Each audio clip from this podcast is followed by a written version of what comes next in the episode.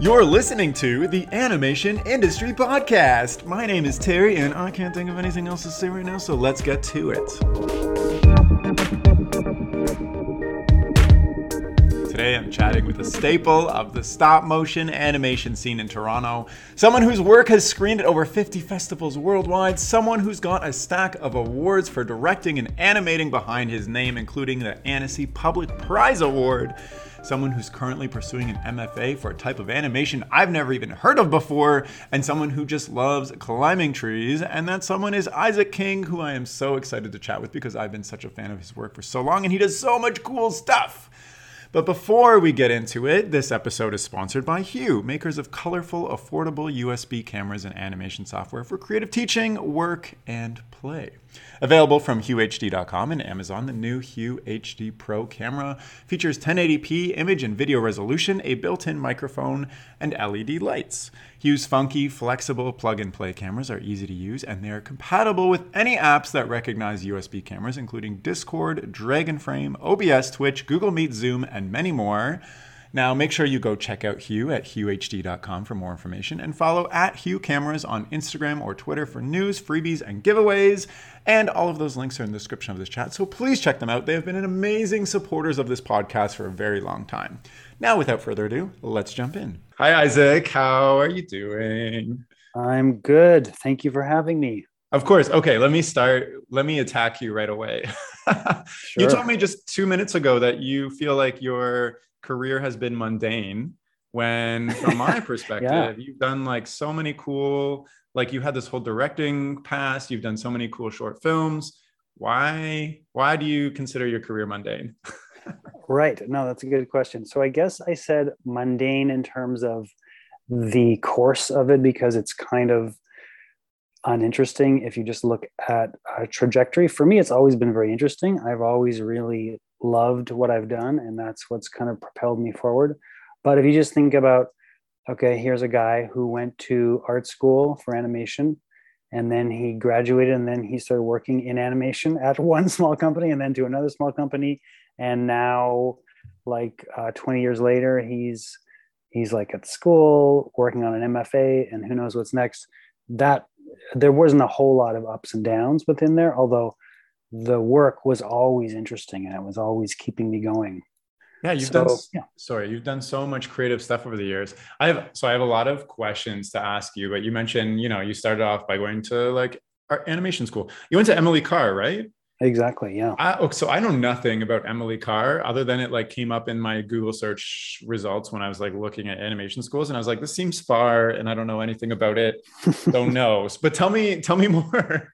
Mm-hmm. Well, it's not very far if you grew up around Vancouver, like I did. So that's why I think I was interested in it. And I was, um, I didn't know I wanted to get into animation at all. I knew I was really into art. So in high school, my two big interests were sort of biology and art. And and I was like, maybe I'll be a biologist. But the fact is, I wasn't like that good at it and it was a little bit rigid for me and i was a little bit too um, imaginative i guess for the scientific world. So i decided i would i would kind of try my luck at emily carr which is the big uh, art school there. And it offers a degree program so it's quite intense. It's a four year uh, degree and the animation program is three of those years. So you really get a good grounding in animation and I think actually the first year is like a foundation year, and animation was a thing that I never really thought about. I mean, I like cartoons and stuff, but I never knew I wanted to be doing that until I saw what it could do and how it could really be the medium that encompassed all the others for me. So you can do drawing, you can do sculpture, you can do editing. It's like film, it's still, it's handmade, it's just almost anything. And that's what I continue to love about it. Nice. So you had a moment where you were like, of like realization, I guess, where th- this art form could encompass all these things you like, even biology, because you work outside. A lot. yeah. Oh, yeah. No, no. I've definitely come back to.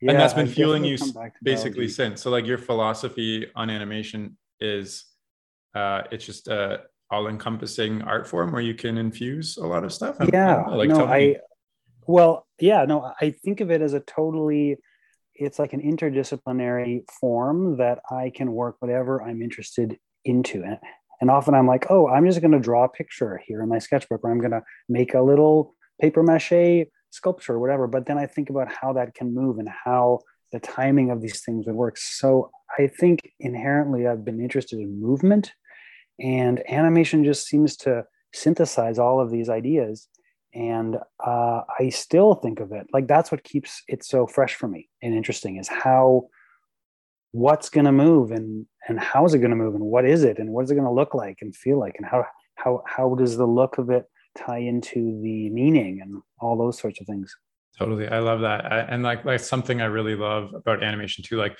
so i just love crafts and like making stuff but then mm-hmm. you know i feel like it's not a complete thing until it's i make it move and then you can show people and be like look mm-hmm. this thing is alive now and i feel like you've explored a lot of different movement over you know just there's like the traditional disney like realistic movement and then there's like you know just ridiculous rubber hose animation. I feel like you go between and every everywhere in between those things. Um so okay you're doing an nf mfa right now. I want mm-hmm. to know why because like you've had a you, you've had a 20 year career in animation like you just said. You've directed you've created award winning short films you've worked on tons of projects. What do you why are you pursuing an mfa like what is it going to give you that you can't that you mm-hmm. currently don't have that's a great question. I hope I find out really soon. Oh no, you're like, why am I doing this? no, no. I um well, I mean there's a few reasons. The first is I've been I've been getting like kind of uh, tired of like the daily grind of commercials, which is what I've done for a lot of my career, and I wanted to really start to um, just kind of add some variety into what I'm up to. So my independent films I've been making uh, pretty consistently since around 2006. Every every few years, I managed to kind of crank one out on the side. But I I really wanted to look at where animation can take me away from the sort of established uh, norms of like like if you think of where these short films are seen, they're always in uh, short film festivals or online or whatever but I'm I'm kind of thinking about the audiences and kind of what I can do with animation in terms of like what's important to me as a person and where we are in the world. So a lot of my work is always kind of focused on ecology, environmental, and uh, kind of societal themes. And I I often think that um, it's such a limited audience and just thinking like off off the screen a little bit. I'm thinking now about installations. I'm thinking about screenless animation. Like how can the appeal of animation which is huge reach more people and and just kind of touch people in new ways? So this sort of uh, two year schooling which i'm so lucky that i'm able to kind of do it because it's like taking a break from an income. Luckily my wife is working at this this um, uh, time and I have uh, kids. But it's just kind of a chance um, to really like really take a deep dive on what I love about animation and where I want to explore new areas. Um, it's also kind of a practical thing because if I want to teach more, um, it's good to have an MFA. and it's just a way to connect with academics and other people who are outside of animation. I'm in this program where there's almost no other animators. So I'm trying to explain what I'm about and what I'm making to performance artists and painters. And it's just very interesting to try and cross some of those boundaries. Um, why didn't you choose a master of like animation versus a fine arts master? Yeah, well, I looked at a few programs. Um, I guess part of the appeal of this program was that it's local, like it's in Toronto, although I mean the pandemic's been happening, so that's made it hard. Um, I like like I think I'm basically an art school person. Like I looked at a program at Ryerson, I looked at all these things, and they were more sort of focused on the business or the industry side. And at my core, I think I'm interdisciplinary and I'm interested in expression and how that ties into society. So it just seemed to fit. Yeah. I don't know. So how do you how did you go about proposing what you wanted to do because because you're trying Right. something that's a little bit different than you know exploring Mhm. painting or design like you said you're Mhm. the Well- animator Yeah, I think it's kind of a new, like for me, it's very new in terms of it's not about making a new film. Like that's always how I've been thinking about my work. It's like, oh, I have an idea. I'm going to storyboard it. I'm going to make designs and I'm going to make this film and there'll be a beginning and an end. I'll do the sound at the end and that'll be that. But in this in this program and in kind of my current way of thinking where I'm at right now, I really like the idea of this is actually a kind of like research and it's changing and what i'm making now like whatever i'm animating seems less important to kind of my practice right now so i know this all sounds like kind of abstract maybe but it's like i'm i'm basically still doing what i've always loved which is making animation that appeals to people that can connect to people about themes that i'm interested in however the timeline the narrative the display is not as important. Like it's not about I have to finish the film so I can submit it to Annecy or whatever. Like this is going to live as an installation or some other way. Um, yeah.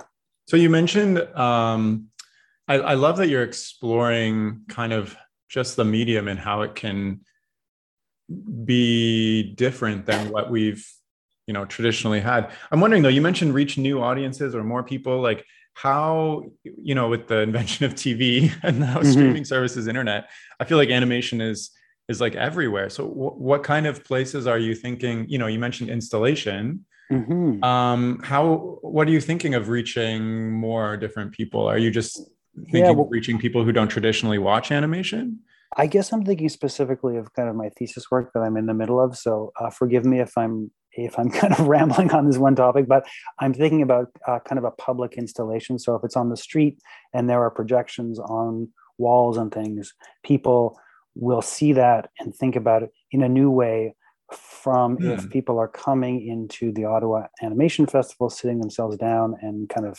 they're in a Right. different mode, right? So it's um it's like kind of new i'm sure i'm going to keep making films i'm sure i'm going to go back to the more traditional ways of making animation but for now it feels very uh, free and i'm really enjoying this process Yeah, you're got you're getting my wheels turning because like a film a film festival, you specifically sign up, purchase, and go because you are expecting to see right films.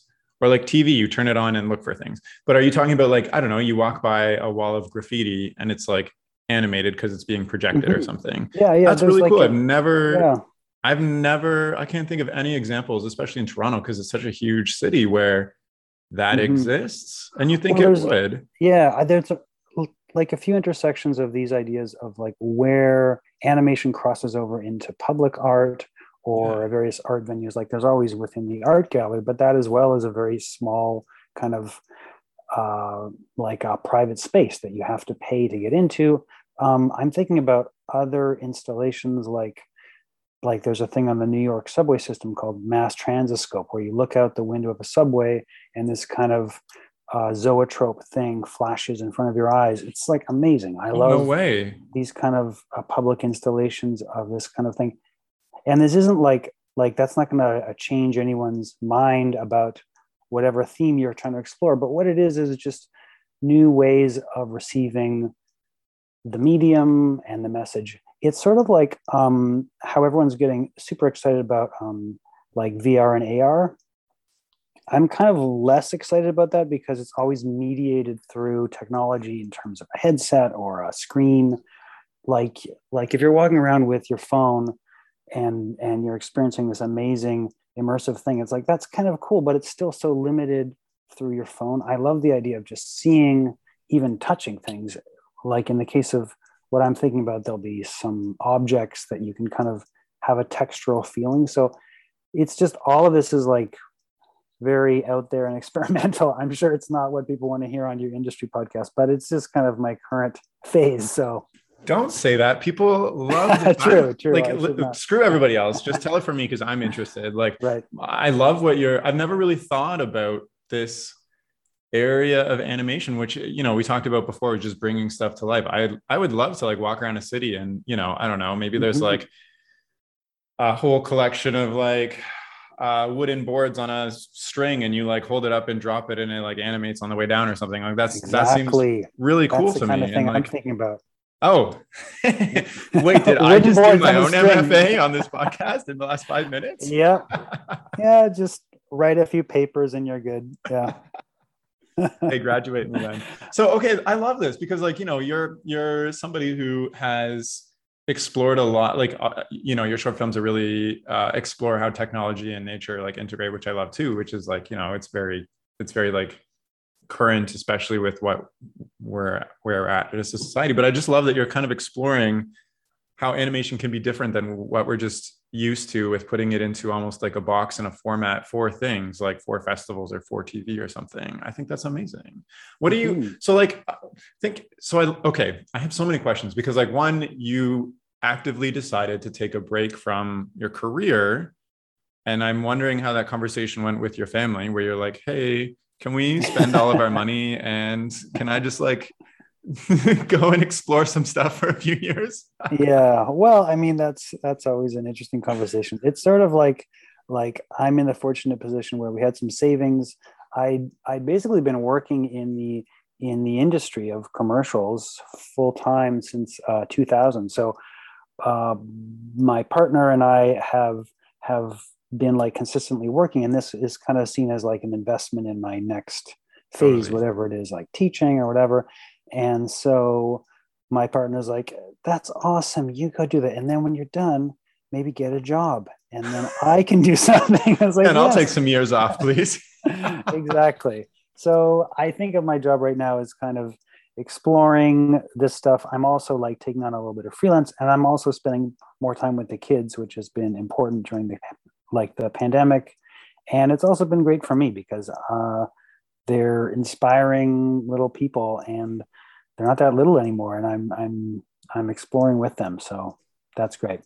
Amazing. Um so like you know you're doing this for your future. So where do you see yourself like i guess like maybe accomplishing or doing in the future? You mentioned teaching but do you also mm-hmm. see like uh you exploring a lot more kind of public animation and and like heading that up as a thing? yeah yeah i mean i feel like the kind of thinking that I've been exposed to and the faculty at OCAD and just the other uh, people who are in my program has really opened up my my world of thought because like you maybe I was in this kind of animation uh, tunnel where I just had like the blinders on for animation, which is kind of the way that I've liked it because I really love animation. I'm all about it, but I kind of didn't know how like how does public artwork how does i mean i know how it looks when i walk by it but how does that stuff happen? How do you like make proposals? How do you talk to people about your ideas? So the communication the writing the research all of these things have been really good for me. And i mean there's other programs that are much shorter like a one year program or this or that. This this feels like a really good amount of time. I'm like a full-time two year program student and there's i mean a lot of it is very self-directed so it's really up to you especially in the pandemic. Um, i really enjoyed this research time though and i feel like i'm building towards something. I don't exactly know what but it's coming together in some way. And like i said before i'm probably going to go back to all the more traditional methods and um, that was actually something i wanted to add at the very beginning of this conversation. When you said why did you choose animation uh, I was kind of raised by parents who, like, they're not artists, they're people that have worked, and they're like, we want you to uh, have a job that you can make a living at. And I was like, I think that animation is such a job because it's not like like I'm just a sculptor where it's all up to me to sell my work and make a living. It's like there is an industry. I can see these people out there working, kind of like you in your search when you poked around. There are jobs out there. And so from a very practical uh, perspective, that's another thing that I love about animation. Yeah, totally. That there's like a there's an established there's an established way to like get into art and do it as a yes. career, I guess. Yeah, well, it's like an applied art. Like any art can be applied. Uh, some people really rankle at that idea of like yeah.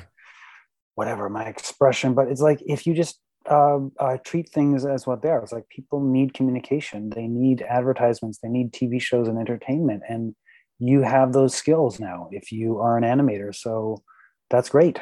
Make it happen. Totally. totally. And well, yeah, and I love that you're. I love that you're doing this MFA now because you know you have so much experience doing all those aspects, storyboarding, pitching. Mm-hmm. Like it sounds like this is kind of the perfect next step for you to take everything you know to kind of a different level and bring something new to the table. I love that you're even just figuring out how to like you know get money or proposals to do stuff like this in the city and that's that's really cool. Can you tell me about mm-hmm. why because you were um, at headgear for what like 15 years or something? Uh, 17 years. 17 years. So you were like a animation yeah. director guy working on um, you know commercials for 17 years. What was the instigating moment for you to say i want to leave this or like why did you leave this? Is it is it lining up with this mfa yeah yeah well there was a lot of things kind of coming to bear. There was um i mean first of all i should say i wasn't a director for 17 years. I mean you were you were asking about how people like get into the industry and change roles and i started like answering phones and helping out with like little little like tiny creative things and then it was like a little bit more like oh hey isaac why don't you try designing a character? And then it's like do you like this parrot? It's like yeah that can work. And then of course you work your way up and and then they started to kind of give me little opportunities and then i would say i was like directing probably like after four or five years of working with those guys. Yeah. Um and then it's just kind of like like any work right? You your level of trust uh, with your coworkers and your comfort level with what you're doing as well just kind of grows and so you're given more responsibility um, and then I would say, I don't know what it was. It's just like maybe it's maybe it's like anything that you do for a long time. You kind of itch for something mm. more. And if it's like for some people, it's like I want to work at Pixar. I want to make a feature. I want to do the next like like larger and bigger thing.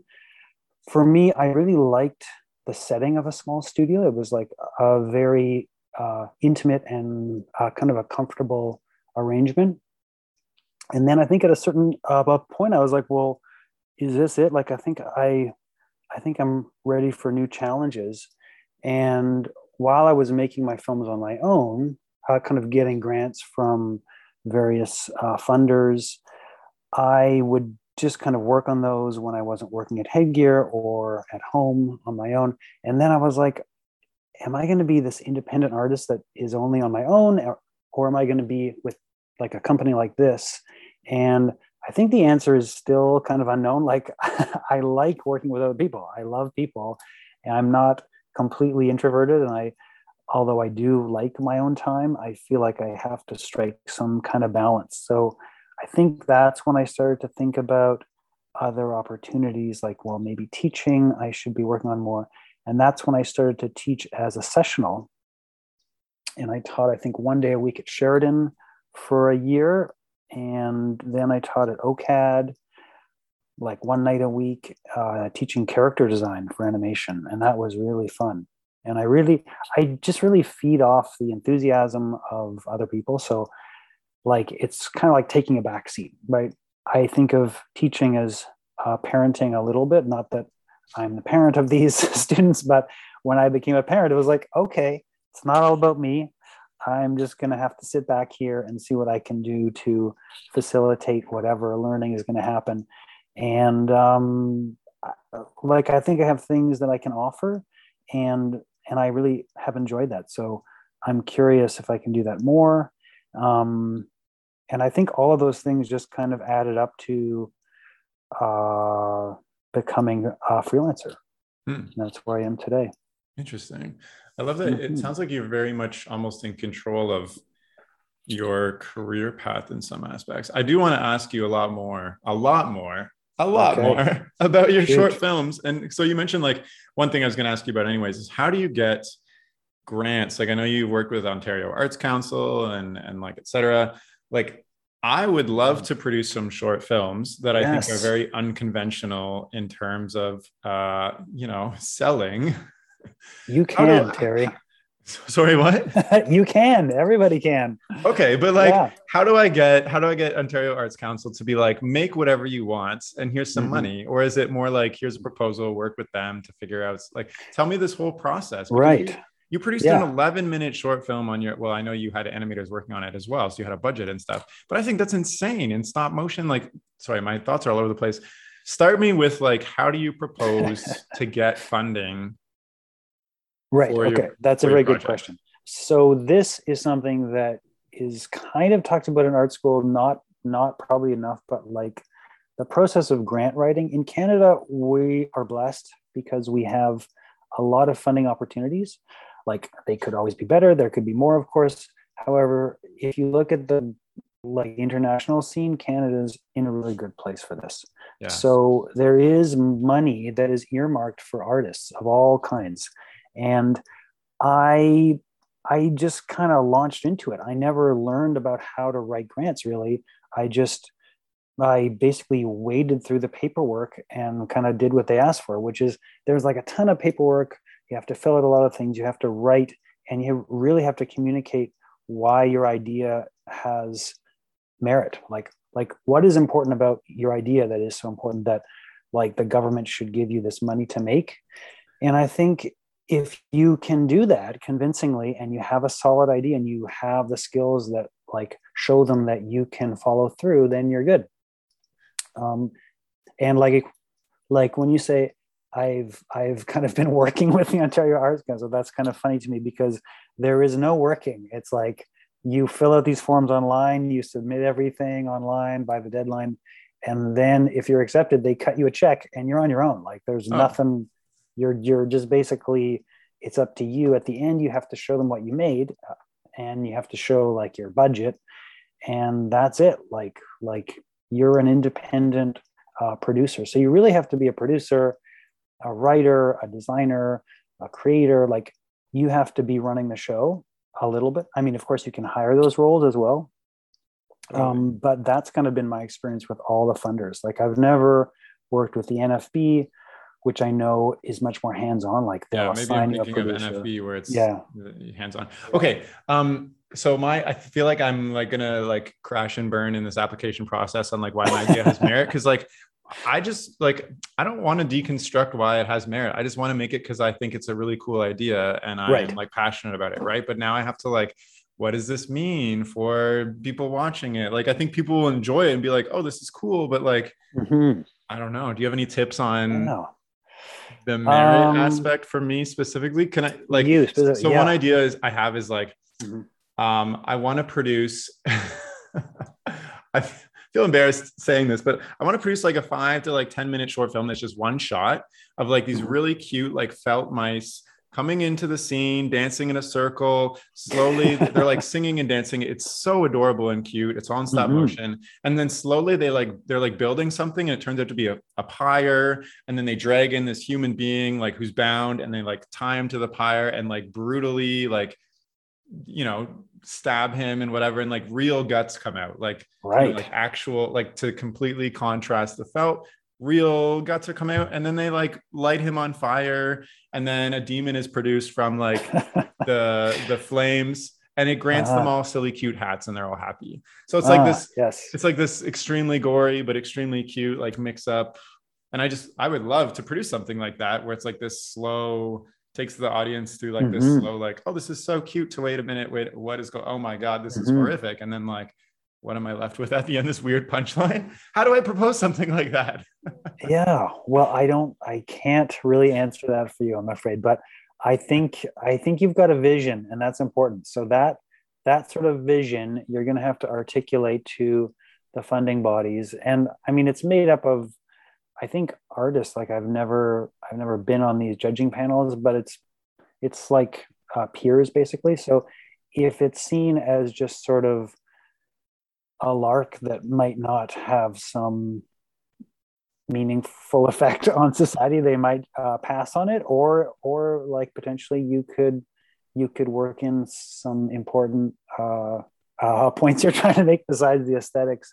I mean, that's that's the yeah that Okay, could be an you know independent uh, production that you're I feel like now that I like told you this idea, I should actually apply and see what happens. So I'm, Yes, I'm, I'm gonna make a note for myself right now to like apply after.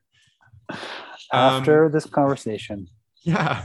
Um, Mhm. Okay, maybe you don't want to answer this, but like, how much funding do they give for a short film? I have no idea. I've never even looked Mhm, into it, and I feel mhm. like I should. Uh, so I also have no idea. Well, no, that's not true. They actually publish all of these numbers. So if you're interested, okay. you can go to the websites and they say Isaac King received whatever, like uh, ten thousand dollars for this thing and like thirty thousand here. So my my budget for whatever tree was around forty thousand. Okay. and that was kind of cobbled together through three funders and that was spread over about three years kind of not working full-time on it so it was not like a huge money making venture it's Yeah. more like it allows me to make the thing i want to make and they basically pay you like like a subsistence kind of uh, wage like that you can live on for the time but it's not like you're making a lot of money with these productions it's more like for me i'm going to make the films anyway yeah. uh, s- somehow and like this kind of makes it happen and it's also for me when you get a grant it's like okay other people have looked at the idea they think it has merit that's also a good feeling because it's like a supportive vote right Totally. because I find I'm not sure how other people feel about this, but when I make an animation, I I I really need to be all in. I have to spend so much time thinking about the idea, thinking about everything because I know I'm going to be living inside this for like 2 or 3 years and if I am not completely into the idea or if it's like too of the moment, it's just going to drive me crazy. So that's where the planning of animation comes in and really thinking long term. So that's my tip to anyone applying or like uh, planning these films. that makes a lot of sense. Um, how do you budget for? How did you come up with that budget? Yeah, I think. Uh, well, you can just kind of work out the timing in your own mind, like roughly how many how many days is this going to take to animate, and of course they're all estimations, and it's it's just like your best guesses.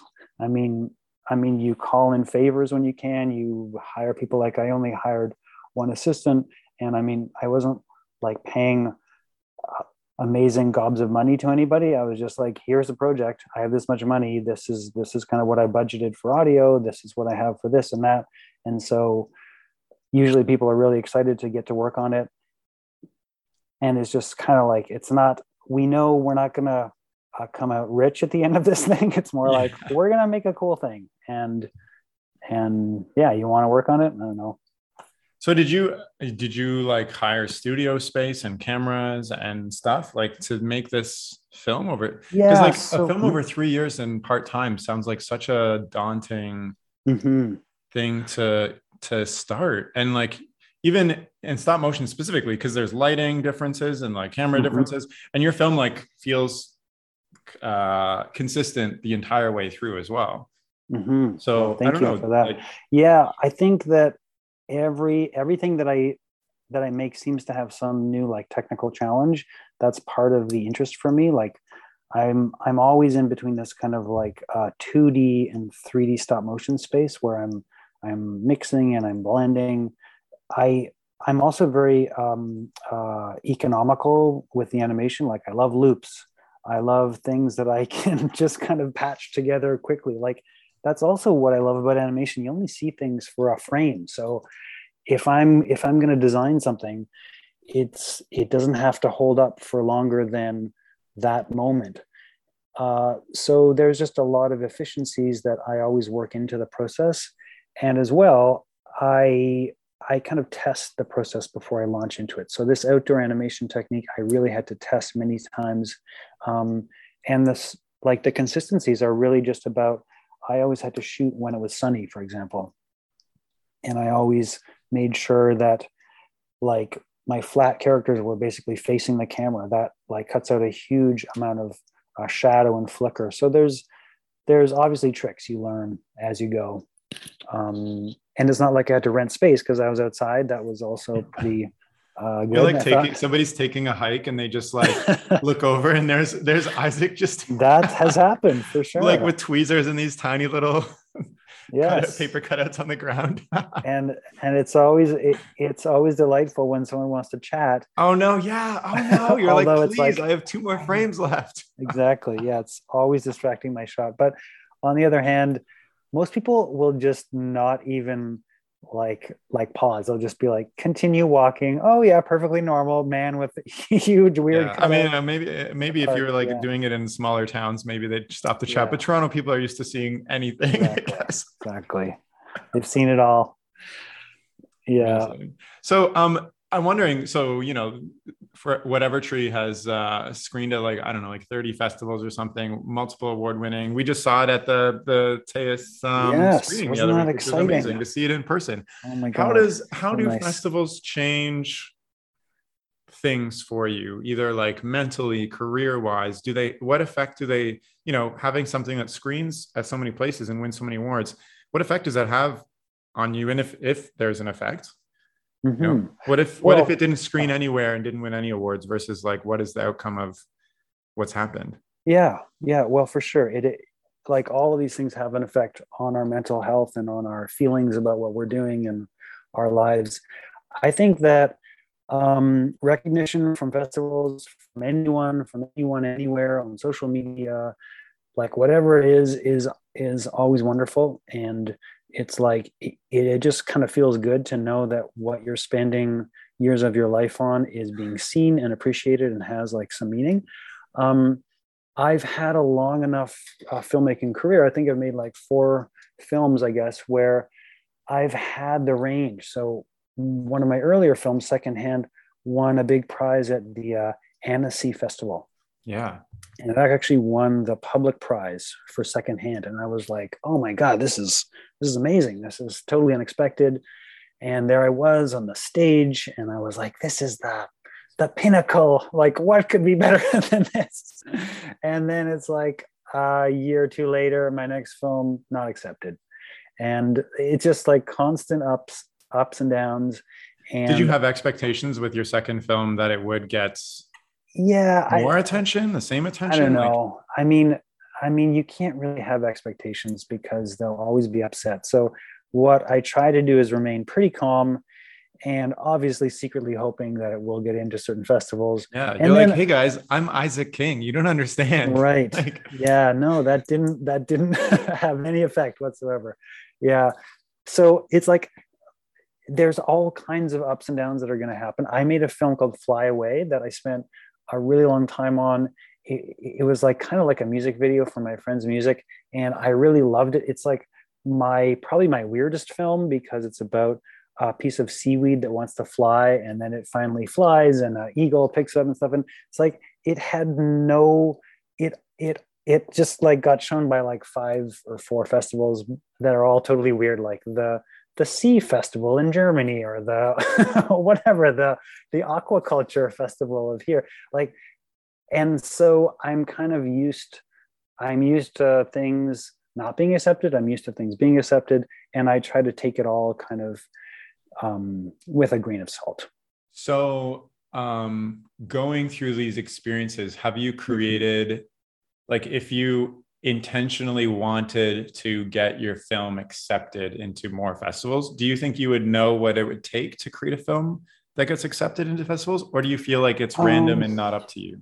It's, I would say the latter. I'd say it's uh, mostly random. It's not really up to me. You have to make what you want to make, and that's what I'll always do.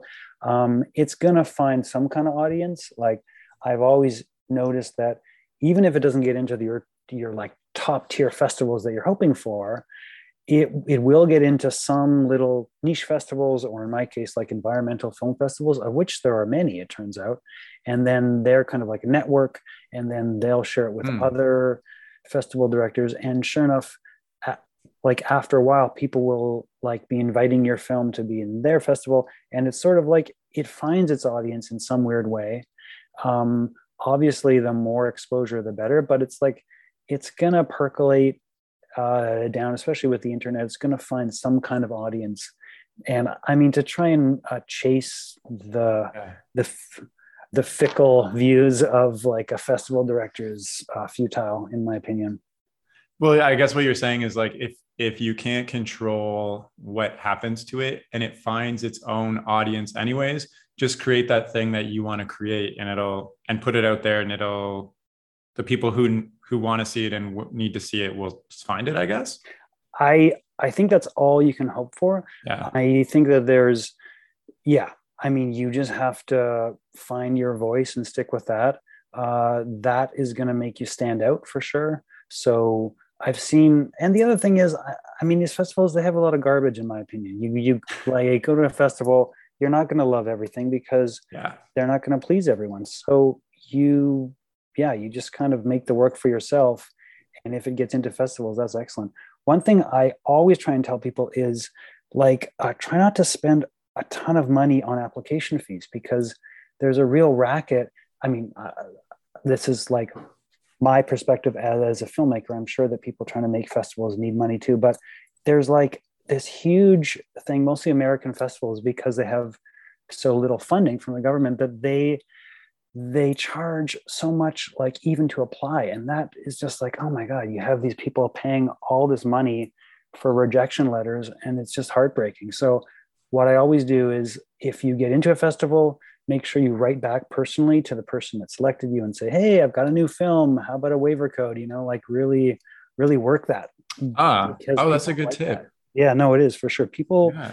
Will remember your name. They'll remember your last film if you have a relationship, and that's a useful, um, yeah, thing to do. I think. Totally, I like that. So, okay, so thinking about you know your career and commercials and these short films that you put your heart and energy into, what is six and like even this mm-hmm. MFA you're doing and exploring, what is the thing you are chasing with creating work for that is viewed by other people? Like, what is success? what is the success that you're hoping and looking for. Yeah. I don't i don't really have a clear vision of like like some uh, golden chalice that i'm reaching for. It's not like i've ever been like i need to do this or be there. Like i'm a i'm a pretty happy person in my personal life like in my in just like with my family and my friends. And so I feel like animation is just a thing that I have to do. Like I'm yeah. not going to stop doing it. I'm just going to keep working on it as far as I can. And what keeps it fun and interesting for me is how can I explore further and how can I experiment and what's going to happen. And I mean, certain things I get like totally tired of, and then I try something new. And and there's a lot of failures along the way. There's like so many things that I've made that have never turned into anything, and that's that's okay. It's kind of like like a sketchbook. You just yeah. keep turning the page and make a new drawing. And yeah, speaking of sketchbooks, I have so many sketchbooks. I just look back into the pages and I'm like, oh, that's maybe something, or maybe that's something, you know? So I love, I love that. Um, what would you maybe the the antithesis to what I just asked? What would you consider mm-hmm. failure? Failures. Like if if you're looking in the future like what would be something that would be failure in terms of what you're trying to create? Yeah. With your art? I think that anything that seems like a little bit disingenuous or like you were saying earlier if you're trying to follow a trend or like follow i mean not to say you can't follow trends because you follow a trend get critically acclaimed success lots of money and you're like i failed yeah no no I did no. what they wanted. No no no not at all.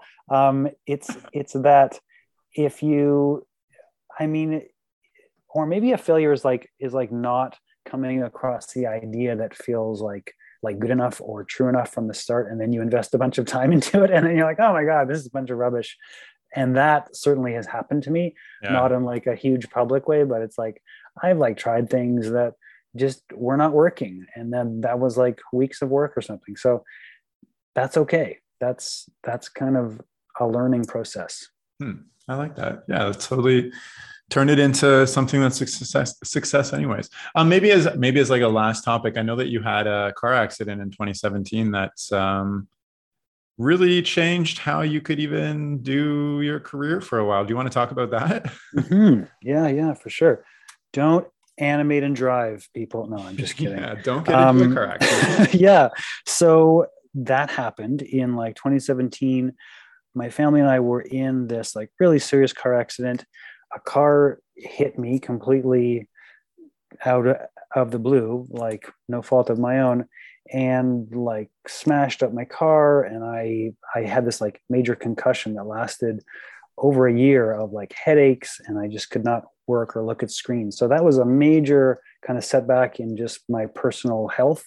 Um, as annoying as that was, and believe me, it was extremely annoying. Uh, it kind of forced me to think about life in a new way. First of all, um, I was extremely grateful to like um, to be alive and to have my family alive with me, and and to just like um, continue to be creative in a new way. So what I had to do is I had to be outside more because screens were giving me these headaches. So what I did was I was just out in the garden, I was out walking around, and I started to design characters outdoors. And then I just started to be like, hey, this is a new a new kind of a thing for me. Hmm. And I was like designing characters and learning about uh, plants. And I started this Instagram series called uh, Drawn Outside, where I was just kind of drawing things, positioning them among objects and like photographing them. And then I think after a year, like the natural evolution of that, like I said before, was like, well, how would these move and how can I make these things kind of uh, come to life? And the the solution was instead of one piece of paper, I have to make replacement pieces of paper, or I have to make uh, like these little paper puppets or marionettes. And so then I started to think about, well, how does how can this work in with like a bit of puppetry or stop motion kind of uh, trickery and just like all the things that I love doing evolved into eventually the film whatever tree and so wow. that whole technique if you look at my instagram you can see the early uh, drawn outside images and that like i'm not going to give the the car accident the credit for this I idea will. but it, yeah okay sure but it just it made me really get away from the computer and look at things in a new way. So I'm happy about that. That's a really interesting story. I I would never have known that unless you just told me just now. I think that's really I mean, it's like this and it's really shitty that you had to go through a car accident, but it's it like mm-hmm. for me it gives like dip, deeper meaning to the whole film like which is you know the point of the film in the first place is like to get outside more and experience well, don't let mm-hmm. me tell you what your film is about, but like when no, I interpreted, no, I mean, just a sense of like, I wish I was outside right now looking at some like cool birds instead of like, you know, constantly glued to my my my phone yeah. everywhere. Well, it was also a time when I I really sought connection with people, but of course I couldn't really have a lot of meetings because that was also hard on my head. So it was yeah. kind of like the dawning of like I'm going to try Instagram now. And then that kind of opened up what is social media all about? And I'm like such a late adopter to these things. I was like, this is how people connect now. Okay. And then, and that kind of exposed me to the whole culture of like, like the selfie, the destination, like all of the themes that are running through whatever tree. And so I felt kind of funny, like here I am posting all these things on social media, and yet I'm making a film about how social media is potentially toxic, but it's, I mean, well, it's, I, I found your film through social media. So yes, there you go. Toxic and amazing. um, what a, what a crazy story. Thank you for sharing that. Um, you know, you've talked about your career and like what you're doing with your, your current projects and where you're going and your philosophy and animation and like projects you've worked on. Is there anything else that you wanted to share maybe as we're wrapping up our chat? Um, I would just like to say to anyone who is I don't know, new to the industry, whatever the industry is right now. We kind of alluded to this before. Like the industry, I have no experience in the TV series industry or the feature world, but the animation industry seems so wide right now. It's like it encompasses uh, graphic design, photography, like all these people in in all these areas. They they're kind of learning animation or animators are expanding on their own. It feels like it's it's an exciting time. There's a lot of really interesting things happening. Um, and just the thing that I try to tell people is like, like if you can uh, find your own voice in some way, make it unique.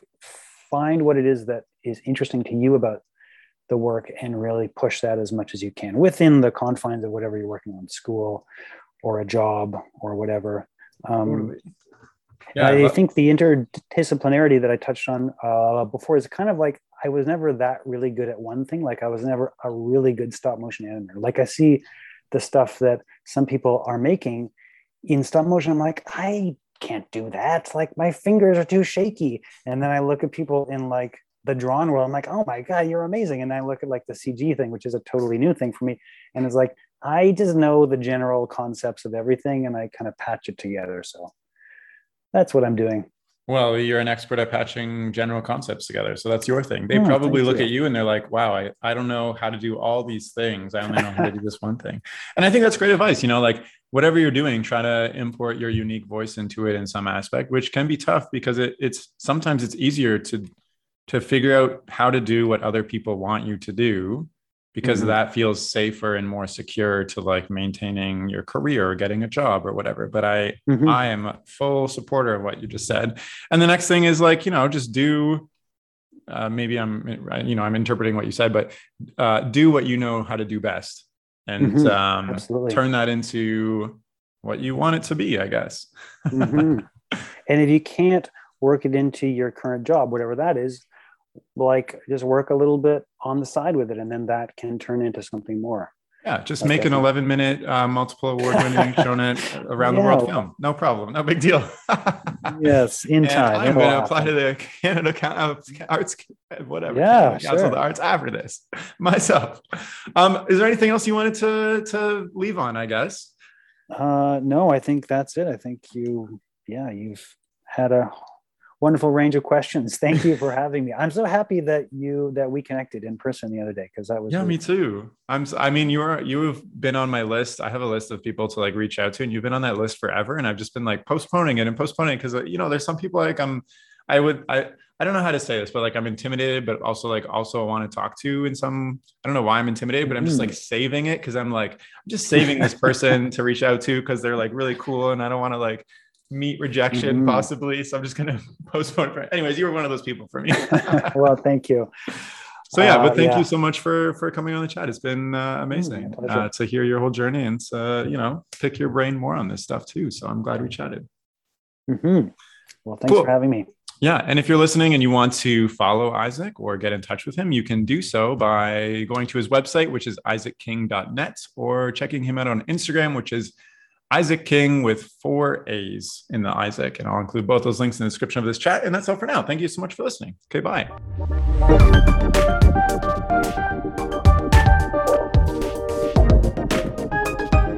The music for this podcast was composed by Will Farmer and the graphics by Daniel Abensauer. I encourage you to look them up if you enjoyed their work.